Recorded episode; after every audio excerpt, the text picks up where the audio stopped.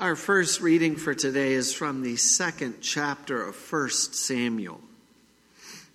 Samuel was ministering before the Lord, a boy clothed with a linen ephod, and his mother used to make for him a little robe and take it to him each year when she went up with her husband to offer the yearly sacrifice.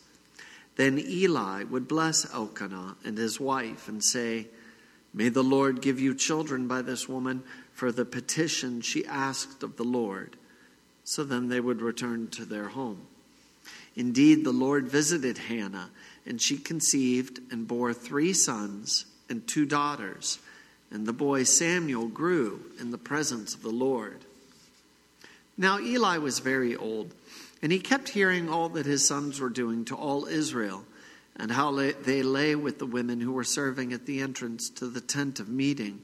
And he said to them, why do you do such things? For I hear of your evil dealings from all these people.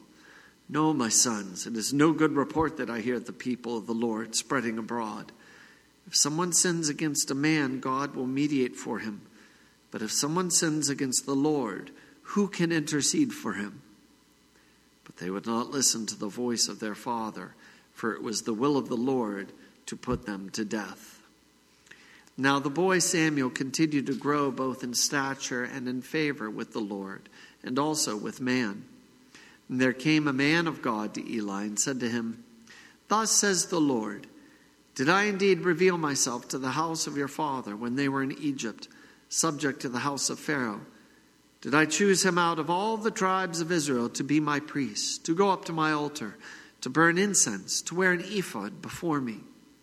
I gave to the house of your father all my offerings by fire from the people of Israel.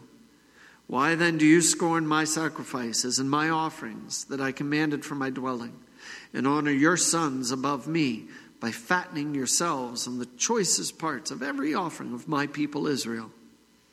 Therefore, the Lord, the God of Israel, declares I promised that your house and the house of your father should go in and out before me forever. But now, the Lord declares, Far be it from me, for those who honor me I will honor, and those who despise me shall be lightly esteemed. Behold, the days are coming when I will cut off your strength and the strength of your father's house, so that there will not be an old man in your house. Then in distress you will look with envious eye on all the prosperity that shall bestowed, be bestowed on Israel and there shall not be an old man in your house forever. The only one of you whom I shall not cut off from my altar shall be spared to weep his eyes out, to grieve his heart, and all the descendants of your house shall die by the sword of men. And this that shall come upon your two sons, Hophni and Phinehas, shall be the sign to both, be the sign to you. Both of them shall die on the same day. And I will raise up for myself a faithful priest who shall do according to what is in my heart and in my mind. And I will build him a sure house, and he shall go in and out before my anointed forever. And everyone who is left in your house shall come to implore him for a piece of silver or a loaf of bread, and shall say, Please put me in one of the priest's places, that I may eat a morsel of bread. This is the word of the Lord. Our second reading is from the 15th chapter of Acts. Then it seemed good to the apostles and the elders with the whole church to choose men from among them and send them to Antioch with Paul and Barnabas. They sent Judas, called Barsabbas, and Silas, leading men among the brothers, with the following letter The brothers, both the apostles and the elders, to the brothers who are of the Gentiles in Antioch and Syria and Cilicia, greetings. Since we have heard that some persons have gone out from us and troubled you with words, unsettling your minds, although we gave them no instructions, it has seemed good to us, having come to one accord, to choose men and send them to you with our beloved Barnabas and Paul, men who have risked their lives for the name of our Lord Jesus Christ. We have therefore sent Judas and Silas, who themselves will tell you the same things by word of mouth. For it has seemed good to the Holy Spirit and to us to lay on you no greater burden than these requirements that you abstain from what has been sacrificed to idols, and from blood, and from what has been strangled, and from sexual immorality. If you keep yourselves from these, you will do well. Farewell. So when they were sent off, they went down to Antioch, and having gathered the congregation together, they delivered the letter. And when they had read it, they rejoiced because of its encouragement. And Judas and Silas, who were themselves prophets, encouraged and strengthened the brothers with many words. And after they had spent some time, they were sent off in peace by the brothers to those who had sent them. But Paul and Barnabas remained in Antioch, teaching and preaching the word of the Lord, with many others also. And after some days, Paul said to Barnabas, Let us return and visit the brothers in every city where we proclaim the word of the Lord and see how they are. Now, Barnabas wanted to take with them John, called Mark, but Paul thought best not to take them with them one who had withdrawn from them in Pamphylia and had not gone with them to the work. And there arose a sharp disagreement, so that they separated from each other. Barnabas took Mark with him and sailed away to Cyprus. But Paul chose Silas and departed, having been commended by the brothers to the grace of the Lord. And he went through Syria and Cilicia strengthening the churches. This is the word of the Lord. Thanks be to God. We continue our recitation of the small catechism with our next portion on the sacrament of the altar. Who receives this sacrament worthily? Fasting and bodily preparation are certainly fine outward training, but that person is truly worthy and well prepared who has faith in these words given and shed for you for the forgiveness of sins. But anyone who does not believe these words or doubts them is unworthy and unprepared, for the words for you require all hearts to believe.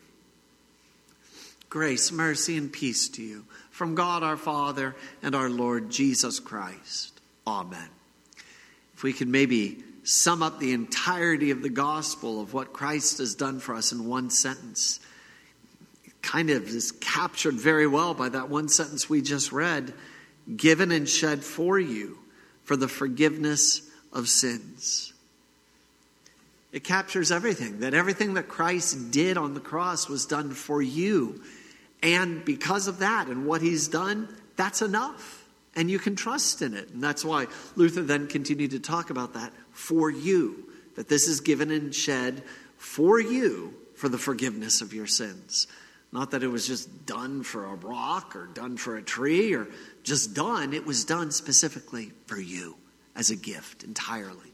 It's a, really just a, a beautiful, beautiful sentence. And it's, it's the crux of Christianity, isn't it? That our salvation, how we're saved, it's all wrapped up in Christ and what Christ has done for us. And it's such an important message. It's one we should never forget because there are times when people do forget this, or there are times when false teachers come in and take that gospel away from us. And today in our Acts from reading, our, reading from Acts, that was exactly what had happened. You see, in Acts, in this part of Turkey, there were a lot of Gentiles who came to believe that Jesus was the Christ that the scriptures promised.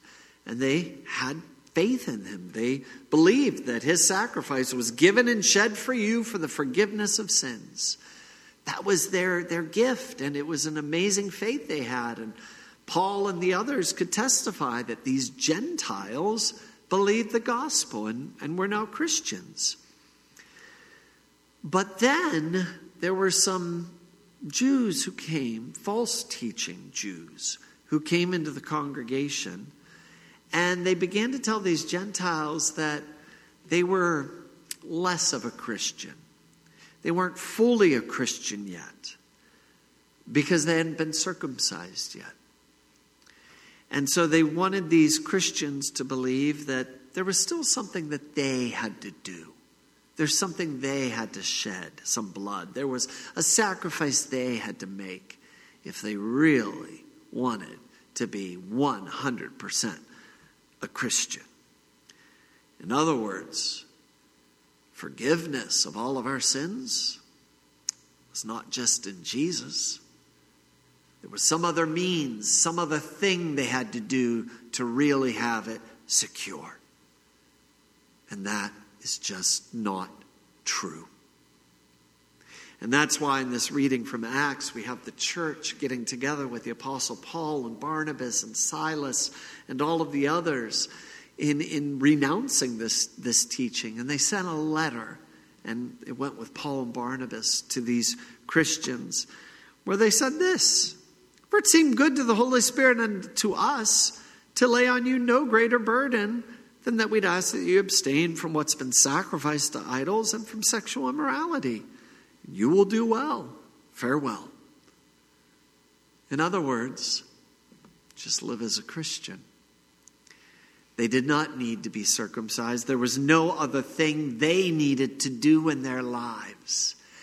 Paul and Barnabas and Silas and all the other apostles, they wanted these Christians to keep their focus 100% entirely on Jesus Christ and what Christ did for them so that they could continue to believe that what he did was given and shed for you for the forgiveness of sins.